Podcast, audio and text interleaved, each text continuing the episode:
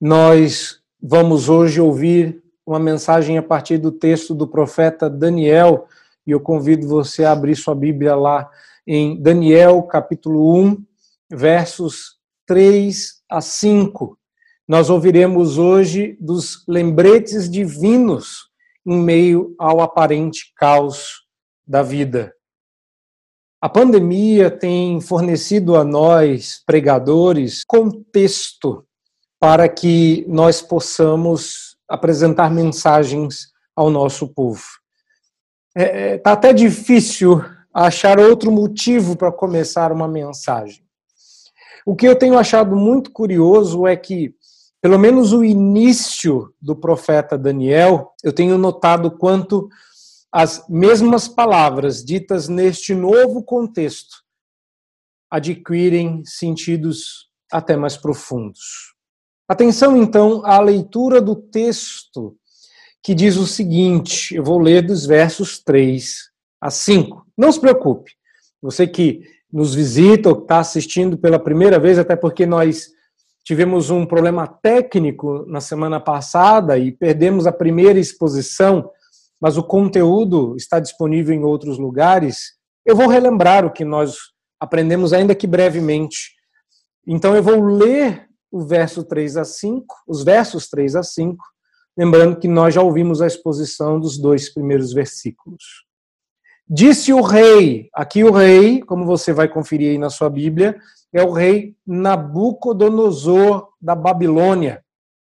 Disse o rei a Aspenaz, chefe dos eunucos, que trouxe alguns dos filhos de Israel, tanto da linhagem real como dos nobres, jovens sem nenhum defeito, de boa aparência, instruídos em toda sabedoria, doutos em ciência, versados no conhecimento, e que fossem competentes para assistirem no palácio do rei e lhes ensinasse a cultura e a língua dos caldeus.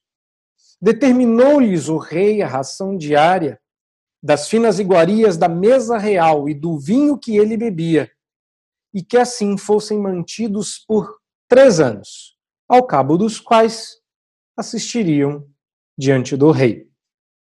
Como nós oramos anteriormente pedindo que Deus nos abençoe, reforçamos aqui a nossa crença de que Deus vai nos abençoar e nos falar através desse texto. Mas, para começo de conversa, eu quero te convidar a fazer um exercício de imaginação que pode ser extremamente fácil, por conta da situação de pandemia e quarentena que nós estamos vivendo. A situação que eu quero que você imagine é aquela que lembra a desses jovens. Tente imaginar-se nesta situação. Você foi levado cativo, sua liberdade foi cerceada. Mas, diferente de você estar na sua casa, você foi levado da sua casa para um lugar estranho. O rei que governa não é o seu rei. E até poucos dias atrás, você era uma pessoa livre. Sei lá, quarenta e cinco, sessenta dias atrás. Mas agora você vai ser trazido a essa terra estranha e vai ser obrigado não só a ficar longe da sua casa, dos seus parentes e de tudo que você conhece, mas agora você vai ter que aprender uma nova língua. Você vai ter que aprender uma nova cultura. A cultura do seu inimigo, bem como a filosofia e a cosmovisão dos babilônicos. Depois de tudo isso, você vai receber um empregão. Você vai trabalhar para o rei. Essa não é a realidade de todos. Você foi, entre aspas, privilegiado. Poderia ter sido morto, que é muito pior. Poderia ter É, ser deixado para trás para o, o caos e a destruição que sobraram em Jerusalém.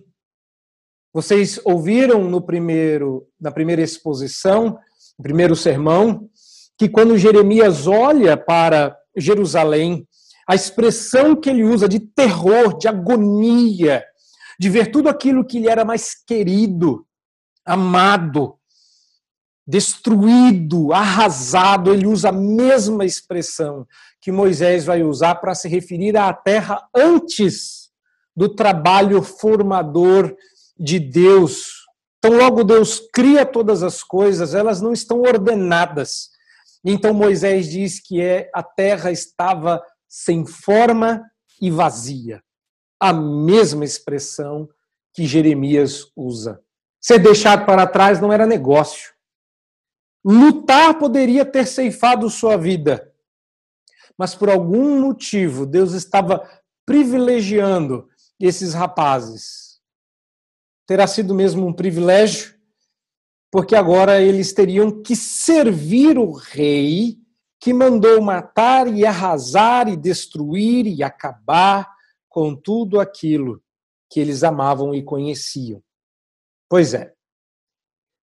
Salvo aquelas óbvias distâncias de tempo, situação que nós estamos vivendo, eu acho que a pergunta que abre esse, esse sermão, que eu já usei antes, ela serve para o momento que nós estamos vivendo.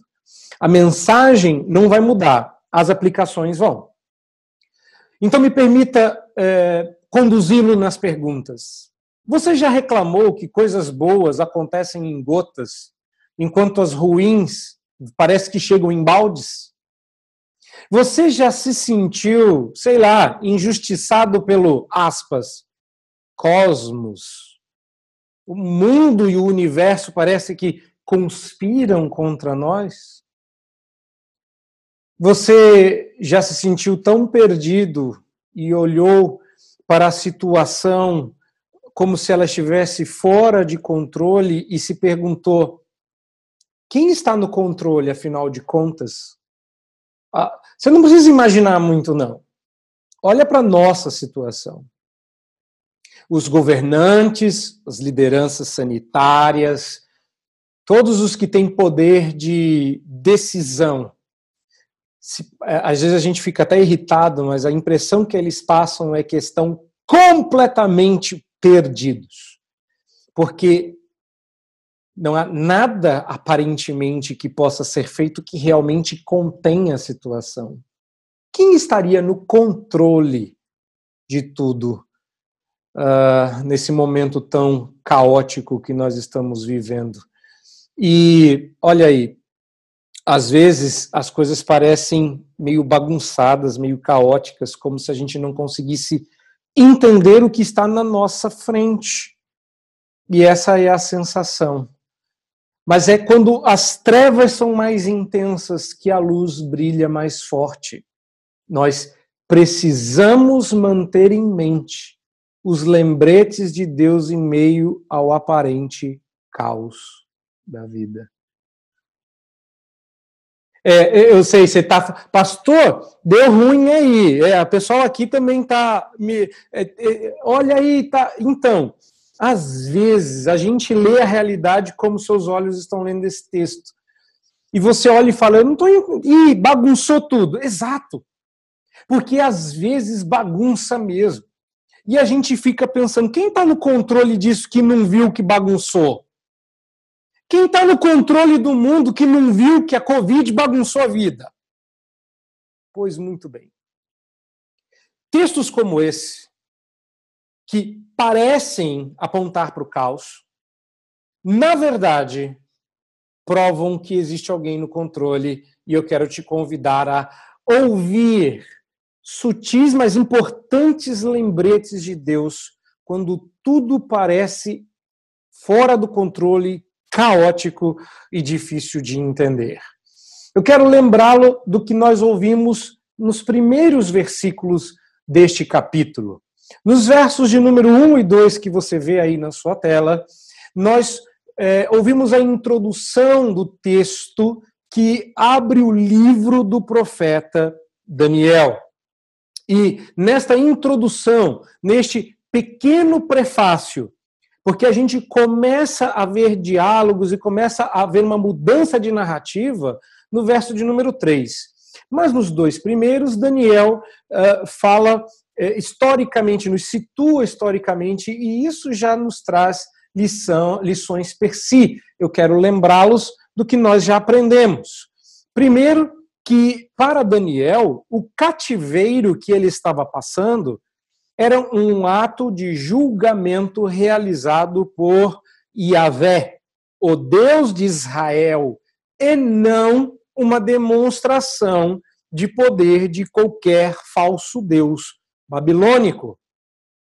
É fato, diz Daniel, marquei aí com a cor verde, que Nabucodonosor, rei da Babilônia, veio a Jerusalém e a sitiou. Mas, por mais que a leitura das pessoas na época, e a leitura do próprio Nabucodonosor, tenha sido de que seu Deus era vitorioso sobre os deuses das nações derrotadas, não à toa Nabucodonosor vai pegar o tesouro, as riquezas da casa do Deus de Israel e vai levar como despojo, como uma prova da soberania e do poder da, do seu Deus, e as entesoura para o seu Deus. Quando Daniel abre a profecia do seu livro, quando Daniel faz o prefácio do seu livro, ele deixa muito claro que foi o Senhor que lhe entregou nas mãos a Jeoaquim, rei de Judá, e com, e com Jeoaquim e seus nobres, seus filhos, e nós vamos ver no próximo sermão quem estava lá, alguns dos utensílios da casa de Deus. Deus entregou tanto o rei quanto as riquezas do seu tesouro. Essa foi a primeira coisa que nós vimos quando lemos esse texto. A segunda coisa que vimos é que Daniel tinha claro em sua mente que o reinado de Jeoaquim iria acabar porque ele era, Jeoaquim, um descendente do rei Ezequias. E nós vimos que a história do rei Ezequias lá atrás mostra que o rei pecou ao confiar aos babilônicos todos os seus tesouros e aceitou-lhe, aceitou-lhes os presentes. Isso era um problema. Israel nunca deixou de ser uma teocracia. A teocracia modulou, a teocracia agora era representada por um rei humano que preparava o caminho e o contexto para a vinda do verdadeiro rei. Mas Israel não poderia se esquecer que o verdadeiro rei, quem governava de fato, era o próprio Deus. Bom, nós lemos esse texto e lemos essa história em vários profetas. Um exemplo disso é quando Isaías, que havia perdido um rei querido, e entra no, no templo de Deus em busca de consolo, é surpreendido pela visão do verdadeiro rei que, assentado no trono, tinha as abas das vestes enchendo o templo e toda a terra estava cheia da sua glória. Quando um rei aceitava, então, presentes de outro rei, ele estava aceitando uma aliança.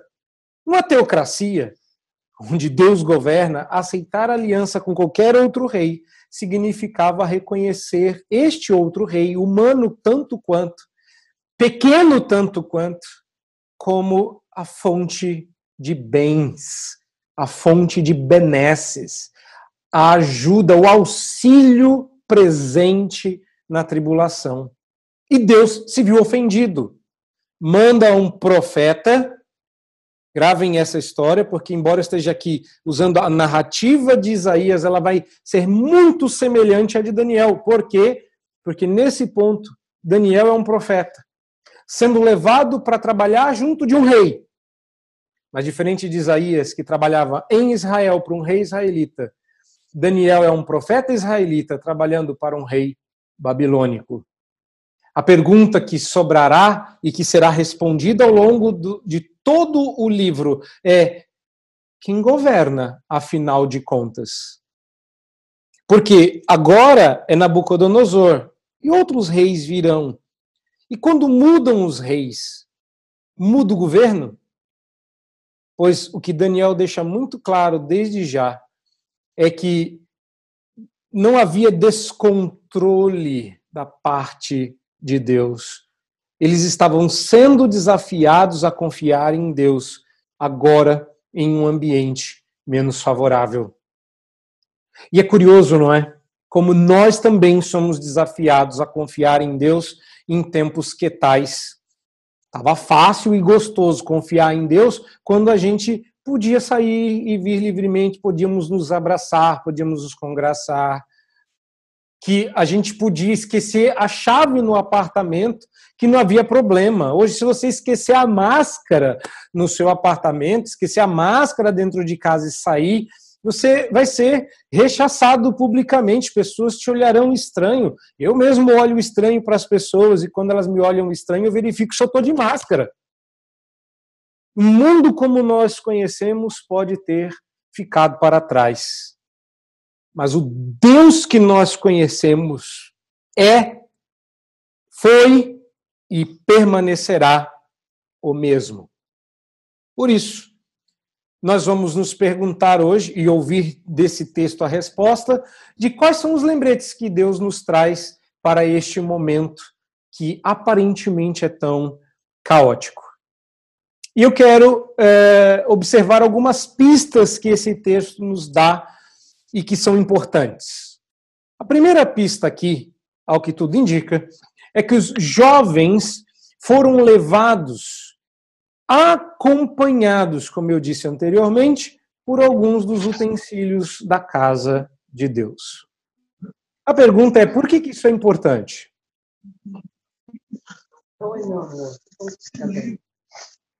Sam, tem áudio aberto aí. É interessante, nós não vamos... Obrigado.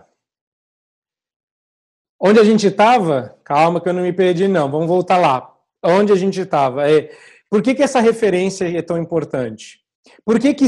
Repare, Daniel está escolhendo muito bem as palavras para deixar claro algumas coisas. A pergunta é por que que ele mencionou, da forma como mencionou, A, a, a companhia dos utensílios da casa de Deus neste momento tão crucial. Qual é a referência que Daniel quer uh, levantar aqui no nosso coração? O que que essa referência nos informa?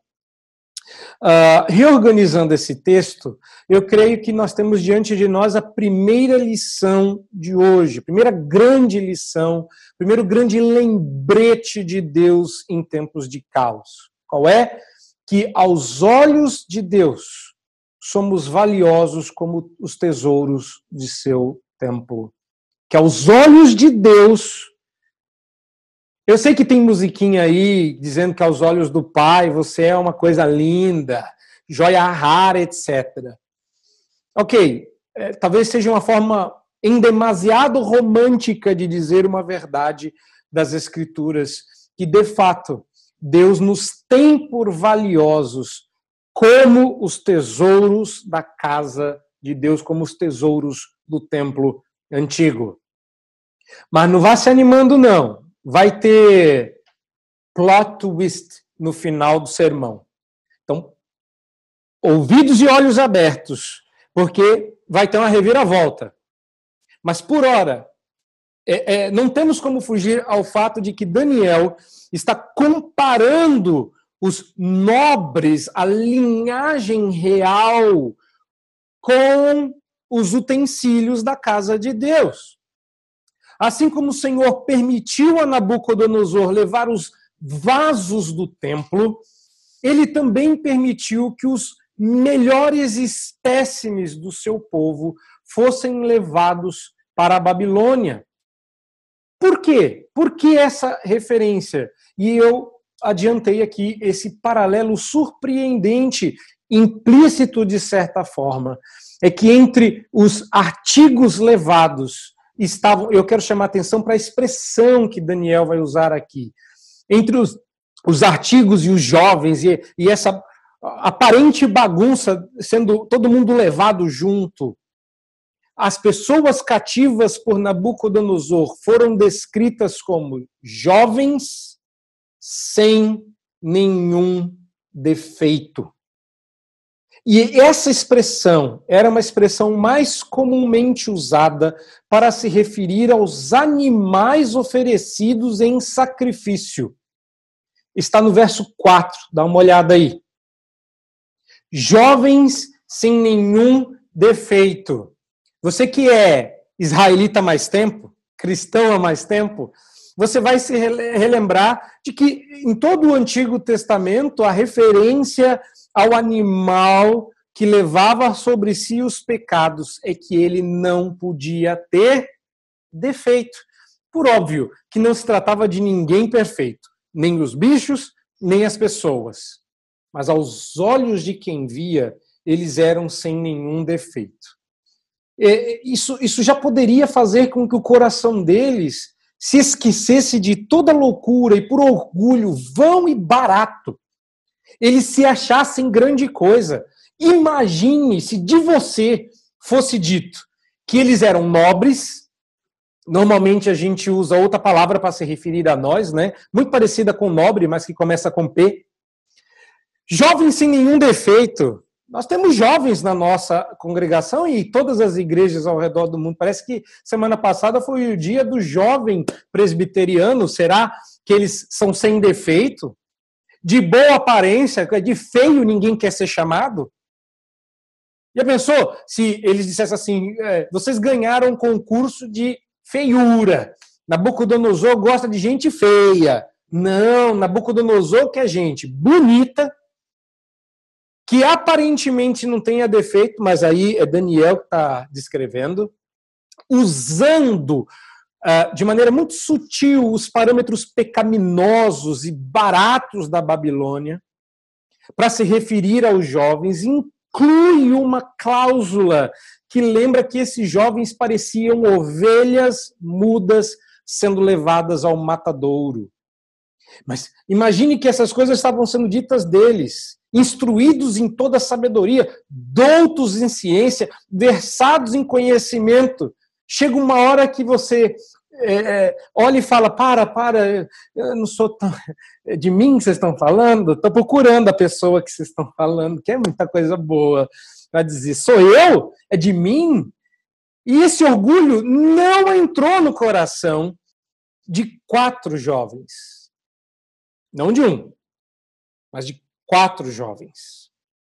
Mas o que eu quero chamar a sua atenção aqui não é para essa aparência superficial. Eu quero que você olhe para dentro desse texto, como para dentro do coração desses jovens. Nabucodonosor olhou para esse grupo de vasos e de pessoas e disse, eu os quero como o meu tesouro. Levem os vasos de ouro para a casa do meu Deus, levem esses jovens para o meu palácio. Eles serão o meu despojo. Eu trato pessoas e vasos como tesouros. Só que lá dos altos céus, Deus fazia algo semelhante. E esse paralelo terá uma grande e importante implicação. Porque Deus olha para aquelas mesmas pessoas que Nabucodonosor chama de meu precioso. Nabucodonosor olha para esse ouro e para essas pessoas como o Gollum olhava para o anel e dizia, meu precioso. Eu poderia imitar, mas vai ficar gravado, não é bom não. Mas ele olhava para aquilo e dizia, meu precioso. E dos altos céus, Deus dizia a mesma coisa. A pergunta é, de quem, precioso para quem vai pesar mais? E de certo para Deus, porque os vasos do templo serão levados de volta para a casa do Senhor, porque os profetas já haviam dito isso. Que Deus deixaria levar os vasos do templo, ou seja, todos os utensílios do templo e seus tesouros, para humilhar Israel por conta do seu pecado, mas que no futuro esses mesmos tesouros seriam trazidos de volta. Quando Daniel compara e dá qualidades, adjetivos semelhantes a esses tesouros, ao ponto de parecer se referir a estes jovens como aos sacrifícios oferecidos no templo. Daniel parece abrigar uma importante...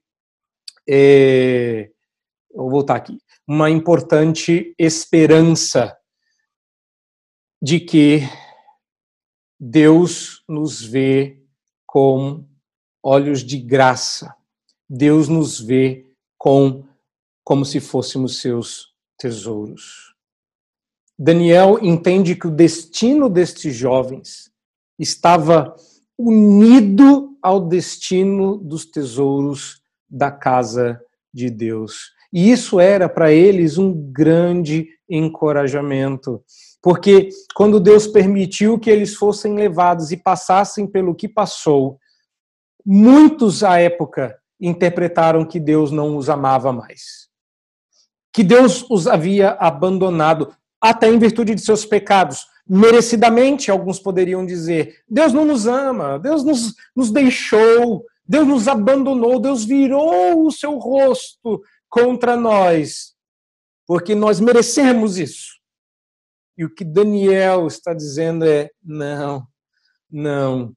Nós fomos levados para o exílio, para a nossa correção e disciplina, mas Deus não nos abandona. Nós não somos preciosos aos olhos de Nabucodonosor, nós somos preciosos aos olhos de Deus. E se Deus restauraria aqueles utensílios à casa do Senhor, não o faria com o seu povo. O que Daniel parece abrigar aqui é a esperança de que Deus nunca abandona os seus. E, meus irmãos, como é bom saber que nós pertencemos ao Senhor. Como é bom entender que esse texto nos mostra que Deus nos vê preciosos aos seus olhos. Mas, às vezes, a nossa miopia causada pelo pecado faz com que a gente perca de vista o quadro maior da nossa relação redimida com Deus. E em momentos difíceis da vida, aqueles momentos em que a vida parece fora do controle, a nossa miopia fica ainda mais intensa. E nosso destino parece estar nas mãos de pessoas hostis. Você não pensa assim? dia trinta chegando e você fala, meu destino, meu retorno ao trabalho, o retorno à minha rotina está em outras mãos que não as minhas. E o pior, às vezes, pecaminosamente, você atribui a essas mesmas mãozinhas o destino da sua vida. Quando o hino nos ensina, nos educa a virar para Deus, como Daniel está fazendo aqui, dizendo, nas tuas mãos está o meu destino. Ó Deus de amor, que seja sempre assim, mesmo quando não parece. E olha só que interessante. Eu já tinha escrito isso antes da pandemia. E eu disse, lá atrás, que muitas vezes nosso destino parece estar na mão de pessoas, nas mãos de pessoas hostis ou ser o resultado de forças impessoais de um tipo ou outro. Olha, quando a gente, se a gente estivesse sofrendo uma guerra ou qualquer coisa do tipo, eu ia salientar a mão das pessoas, mas resultado de forças impessoais, às vezes dá a impressão de que vírus nascem do nada. Ou da mãe natureza, quando na verdade tudo vem do Pai Deus. A verdade é que cada experiência que passamos nesse mundo, até o que aparentemente é coincidente, até os atos determinados de homens maus estão debaixo, e tudo está debaixo do controle soberano de Deus. Talvez hoje esse texto realmente não nos fale tão fundo ao coração, porque, vamos combinar, né? A I P M não tem nem templo para sentir saudade. A gente sente saudade da casa dos irmãos que a gente se reunia. E a gente sente saudade daquilo que a gente ainda não conheceu, só conhece por foto, que é onde a gente vai se reunir quando a pandemia acabar. Mas para esses jovens que várias vezes, e durante toda a infância, até a juventude, todos os anos, tinham lembranças e memórias de irem para casa dos pa- da casa dos pais até Jerusalém, e que ficavam encantados com a riqueza e com a beleza que viam, e o amor e o carinho que tinham por aquela, aquela cena, aquele cenário, aquele movimento. Estamos indo à casa de Deus. Talvez isso falasse mais ao coração deles do que ao nosso. Nunca vimos. Mas Mateus dez, vinte e nove tem um apelo muito uh, profundo para nós. O Senhor Jesus diz assim, lá em Mateus dez, vinte e nove, não se vendem dois pardais por um asse, e nenhum deles cairá em terra sem o consentimento de vosso Pai. No outro lugar, Jesus também vai se referir aos cabelos de nossa cabeça que não caem sem a permissão de Deus. Mas aqui, o que eu estou salientando não é a permissão e a soberania de Deus, mas o amor e o carinho que faz com que aos olhos de Deus nós sejamos valiosos. Se os pardais, que não valem nada, essa é a expressão que Jesus está dizendo, não se vendem dois pardais por um centavo?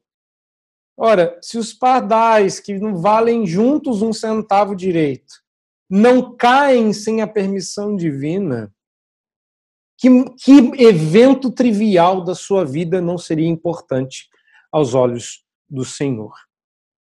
E, para não dizer que não falamos disso, até o evento mais terrível de todos os tempos, como a crucificação do Senhor Jesus, foi o resultado dos propósitos de Deus pré-determinados, fazendo-se cumprir o grande propósito do Senhor para a vida dos seus eleitos. E quem diz isso é o apóstolo Pedro, lá em Atos quatro, vinte e oito. Não há evento no mundo, na história, ou situação no planeta e na realidade que pegue Deus de surpresa, que perverta sua vontade soberana.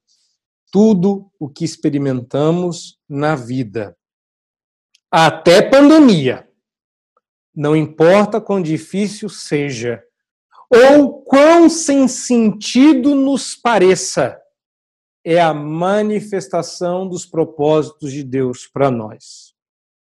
E para nós que somos crentes em Cristo, é a maneira através da qual Deus atinge os seus alvos de santificação, nos fazendo parecer mais com Cristo. Ele não nos esqueceu, ele não nos abandonou, ele caminha conosco através da provação e nos preserva por sua graça. Esse é o primeiro ponto. Você fica imaginando, meu Deus, esse é o primeiro ponto, como será o segundo? Porque vão vir três.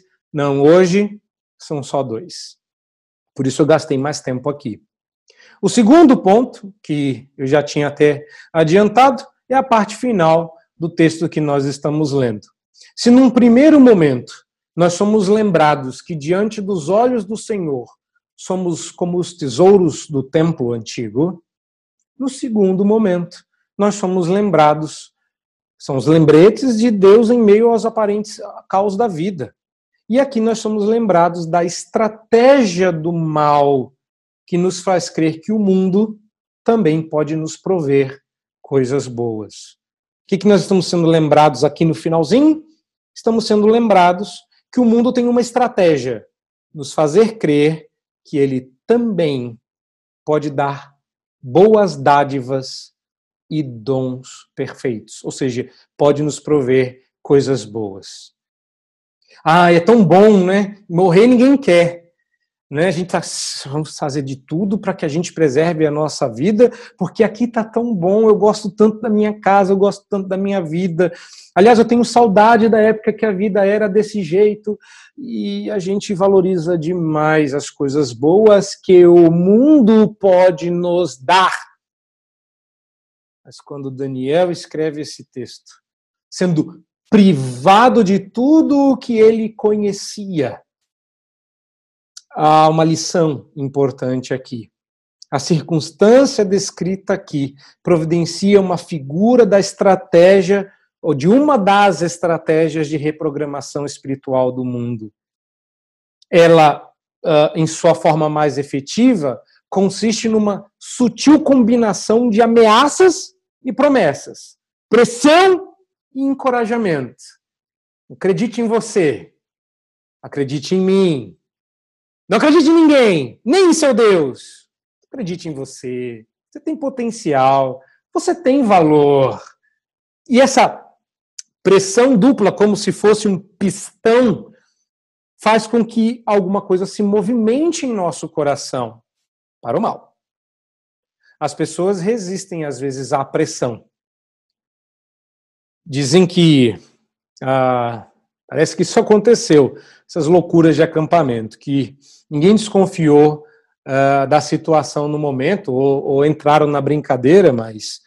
Há uh, muitos anos atrás eu ouvi de um rapaz que tinha brincado com os adolescentes ou jovens de sua igreja, fingindo que eles haviam sido sequestrados durante os primeiros momentos do acampamento e pressionando-os para que ou negassem a Cristo ou se dispusessem à morte. Essas coisas não acontecem no Brasil. E eu não estou dizendo infelizmente, graças a Deus por isso. Mas, lamentavelmente, acontece de verdade, não é brincadeira nem pegadinha, ao redor do mundo. E irmãos nossos são levados à prisão, às masmorras, e morrem por Cristo, alguns deles. Mas a maioria da população mundial não cai pelo poder da espada. Cai assimiladas por serem bem alimentadas e bem tratadas. Afinal de contas, se pegam mais moscas com mel do que com vinagre, diz o, diz o ditado. Observe como o alvo fundamental de todo o procedimento que Nabucodonosor está ah, ah, preparando em relação a esses jovens era, de uma forma ou de outra, cegar, obliterar, ofusquecer a mente desses jovens e instilar no coração deles um senso de dependência em Nabucodonosor. Eles tinham experimentado o terror, a tristeza, a aflição, a agrura pelas mãos de Nabucodonosor. Mas quando eles chegam na Babilônia, a beleza da Babilônia invade os olhos deles. E agora, mais do que beleza, o bem-estar. Ah, vocês falam essa linguinha aí, vou apresentar para vocês uma língua bem escrita, uma, uma cultura elegante e mais do que isso. Sei que a expressão ração diária dá um negócio meio ração diária, mas eles não estavam comendo qualquer coisa. O texto segue é, dizendo que Nabucodonosor providenciou a eles a melhor educação disponível. Diz o texto que eles passariam por essa dieta cultural por três anos. Ou era uma faculdade ou era uma pós-graduação, mas esses homens estavam na Universidade da Babilônia. Era o maior império do mundo, o mais poderoso, e eles ganharam uma bolsa integral para aprender a cultura e a língua dos caldeus. Não é uma beleza? O que mais esses jovens poderiam desejar na vida? Não sei, sei lá, vamos pensar aqui. Liberdade? Que nada! Quem se importa com liberdade? Você não se importa com liberdade. Fala a verdade. Tudo que você quer, pecaminosamente falando, para os seus filhos é uma boa educação, estabilidade, benefício. É isso que as pessoas realmente querem. E Nabucodonosor sabia disso. Ah, que liberdade! Ah, vocês perderam a liberdade? Vocês ganharam uma bolsa integral na Universidade Federal da Babilônia. E a bolsa não paga só a tuition, não paga só a mensalidade. A cantina é, ó, uma beleza. E não bastasse isso, não bastasse isso, não era só a cantina, não. Uns, os mais privilegiados, ou seja, aquele grupo dentre os quais os quatro rapazes estavam, receberiam a melhor comida possível. Era o chefe Ramsay que ia fazer a comida deles. Era, era um, é, é o Masterchef da Babilônia que ia cozinhar para eles. Eles iam receber a comida vinda da mesa do rei. Se você assistiu o filme O Poço, você estaria no primeiro andar. É só o que tem de bom. Meu querido, o que mais você quer nessa vida? Liberdade? Para que liberdade? Você não tem liberdade, é verdade. Mas na liberdade não tinha Coca-Cola, peru assado. Vai dizendo aí as coisas boas que você gosta, feijoada, né? Só os ídolos pulando para fora. O que vai ter hoje aí na sua casa? Vai ter coisa boa? Aqui vai. E aí? Era o chefe Denis que ia cozinhar para eles. E ia fazer só comida mexicana, hein? Que saudade disso. Só as iguarias do rei. Meus irmãos, não era brincadeira, não. Era o poço. Mas eles estavam no primeiro andar.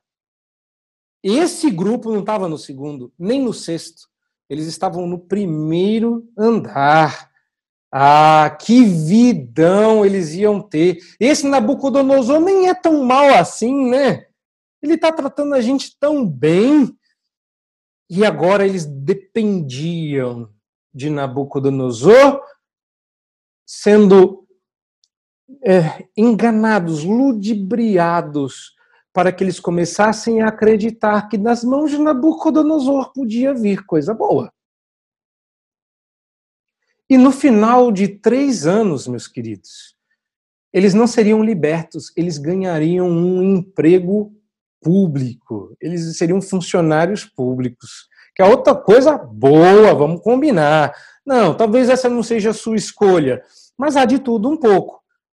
Mas que não era um empreguinho qualquer, não era, porque eles iriam assistir diante do rei. Eles não iriam trabalhar no serviço público. Eles iam ganhar um ministério. É claro que na, hoje em dia, se você disser assim, fulano, quer ser ministro? Você diz, estou fora. Mas naquela época, era isso ou a morte. Peraí, não tem meio termo.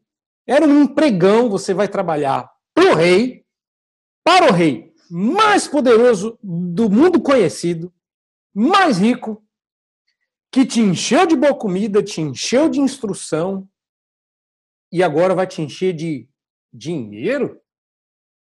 Vai dar para você casa, comida, roupa lavada? E vai te encher de honra e glórias mundanas? Eles trabalhariam na corte pro rei. Parece fantástico, não é? Pois muito bem. O que será que Daniel está nos ensinando aqui? Bom, uh, esse contexto mostra que uh, tem duas coisas acontecendo aqui, não uma. A inimizade que o mundo tem contra Deus e a fé cristã, ela aparece de duas formas, de duas faces. A primeira é essa perseguição violenta que crentes mundo afora sofrem por sua fé, como eles no começo sofreram. Mas em três anos, era uma aposta. Quem vai lembrar de como era a vida antes?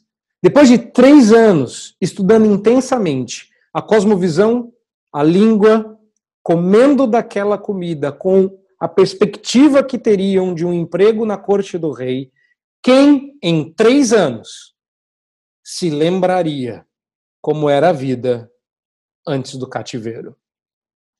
E muito frequentemente, essa mesma inimizade contra a fé cristã e o nosso Deus não aparece em formas de violência, mas seduzindo-nos, enganando-nos de modo a nos fazer esquecer de Deus, nos fazendo pensar que todas as bênçãos que desfrutamos nesse mundo podem ter outra fonte. A hostilidade do mundo mostra seus esforços nos espremendo no seu molde, fazendo com que a gente se torne conforme, ou seja, com a forma de mundo, seus valores, sua língua, sua cosmovisão, seus desejos. O mundo odeia que nós nos destaquemos da multidão. Está entendendo o quadro? Está entendendo o porquê? E no livro de Daniel você tem as histórias que você lê? Pois muito bem. A pressão sobre nós está em todo lugar, sem exceção, nos forçando a ser como os demais, governando a nossa forma de falar. Não é verdade? A gente não pode mais falar o que a gente quer porque é politicamente incorreto. A nossa forma de vestir. Nossa, nada a ver o que você está falando. É super normal se vestir assim. Ou não se vestir, que eu acho que é o próximo passo. A nossa forma de comer. Porque se você resolve... Desculpa a piada aqui, mas é só para você entender a mecânica, né? Mas se você resolve comer um troço mais low carb, já tira um sarro da sua cara. Ai, saudável. Não, tá certo que tem coisa low carb aí que a gente precisa rever. Mas, brincadeira. Mas... eu estou falando isso aqui porque tem gente aqui ao vivo, eu não quero revoltar ninguém depois que a gente desligar o vídeo. Mas entenda, meus queridos, que uh, estão querendo governar a nossa forma de comer. Não pode comer carne, não. Tem um novo hambúrguer é feito de uma vaca que não é vaca. Tem gosto de vaca, tem cor de vaca, tem cheiro de vaca, mas não é vaca. É o que a vaca come. É grama. Eles querem dizer como a gente vai comer, querem dizer como a gente vai se vestir, querem dizer como a gente vai falar. Gente, isso não, a estratégia não atualizou. Estamos na Babilônia? Pois é.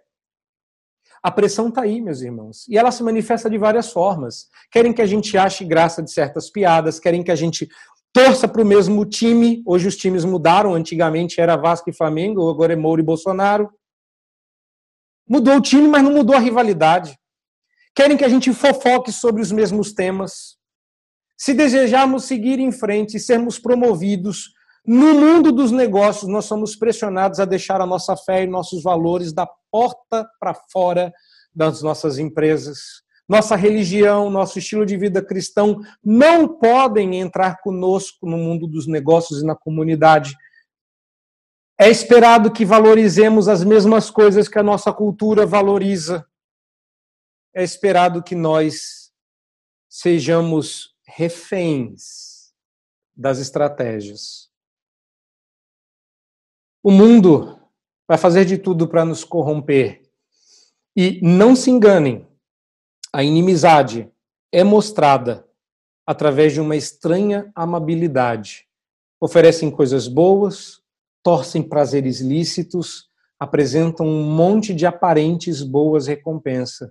recompensas, e nem sempre estamos prontos a reconhecer a estratégia do inimigo para nos vencer e para nos fazer buscar os prêmios apaixonantes e cintilantes desse mundo, ao invés da coroa que nos está proposta em Cristo Jesus. É o enganoso encanto do conforto que nos seduz, e não é uma estratégia nova. Quando a gente olha para esse texto como um todo,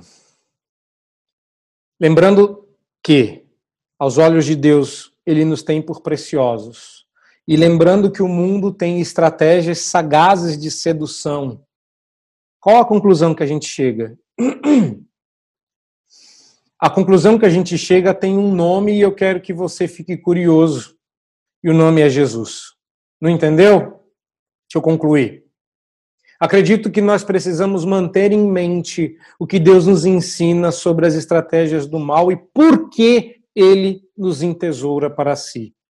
Precisamos nos aproximar de Deus que nos valoriza como seus vasos sagrados e nos protege com a sua sabedoria. A grande lição desse texto e a grande lição do livro de Daniel não é seja como Daniel e seus amigos. Essa é a parte boa.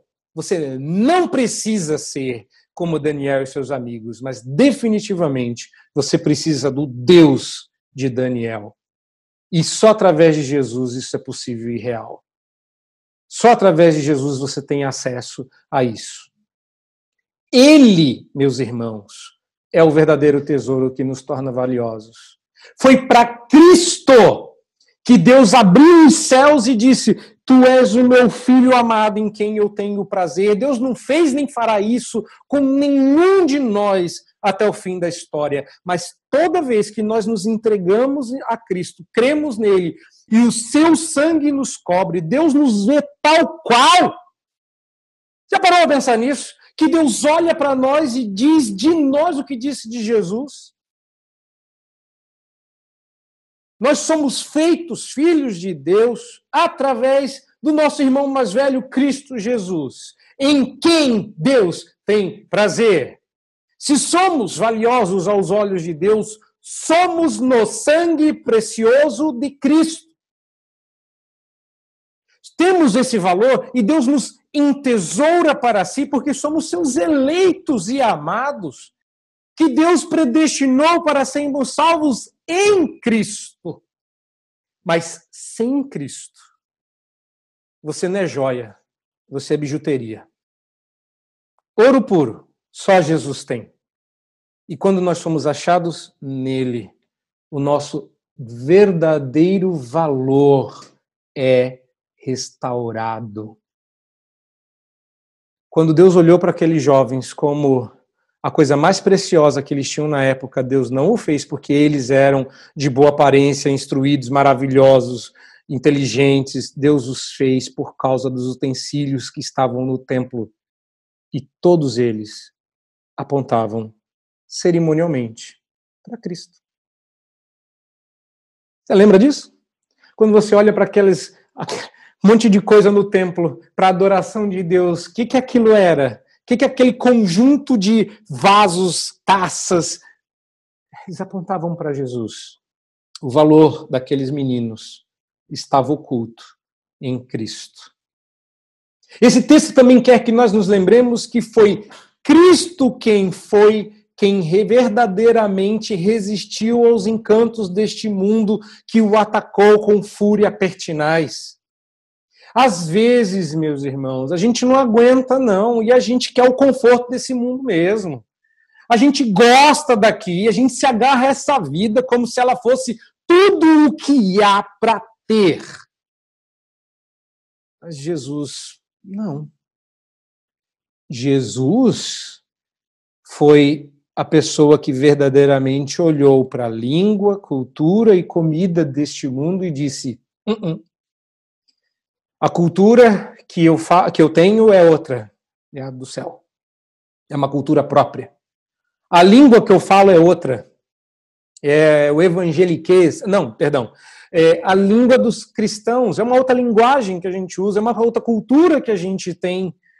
É uma outra comida que a gente come.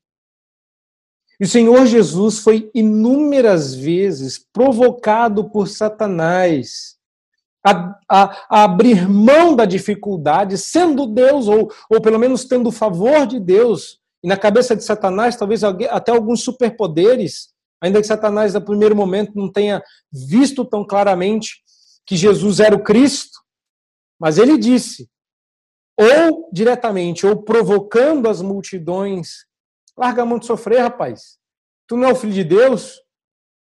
Transforma essas pedras em pães. Ou quando a multidão disse: se tu és o Cristo, sai da cruz.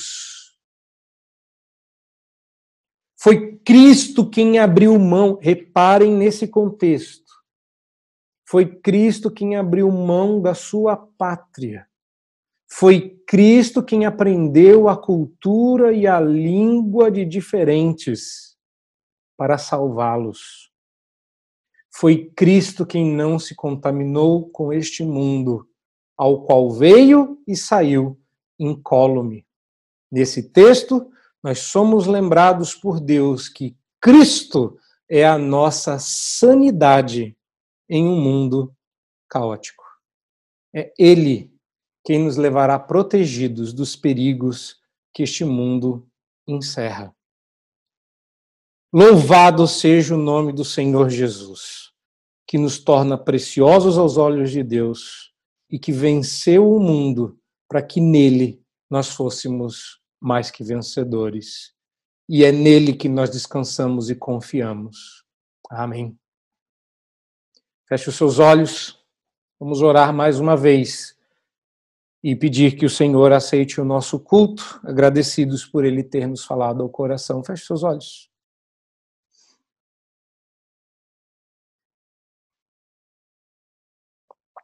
Amado Deus, nós te agradecemos porque o Senhor teve misericórdia do teu povo no passado, ainda que muitos tenham sido julgados, vidas tenham sido ceifadas, que não é diferente hoje.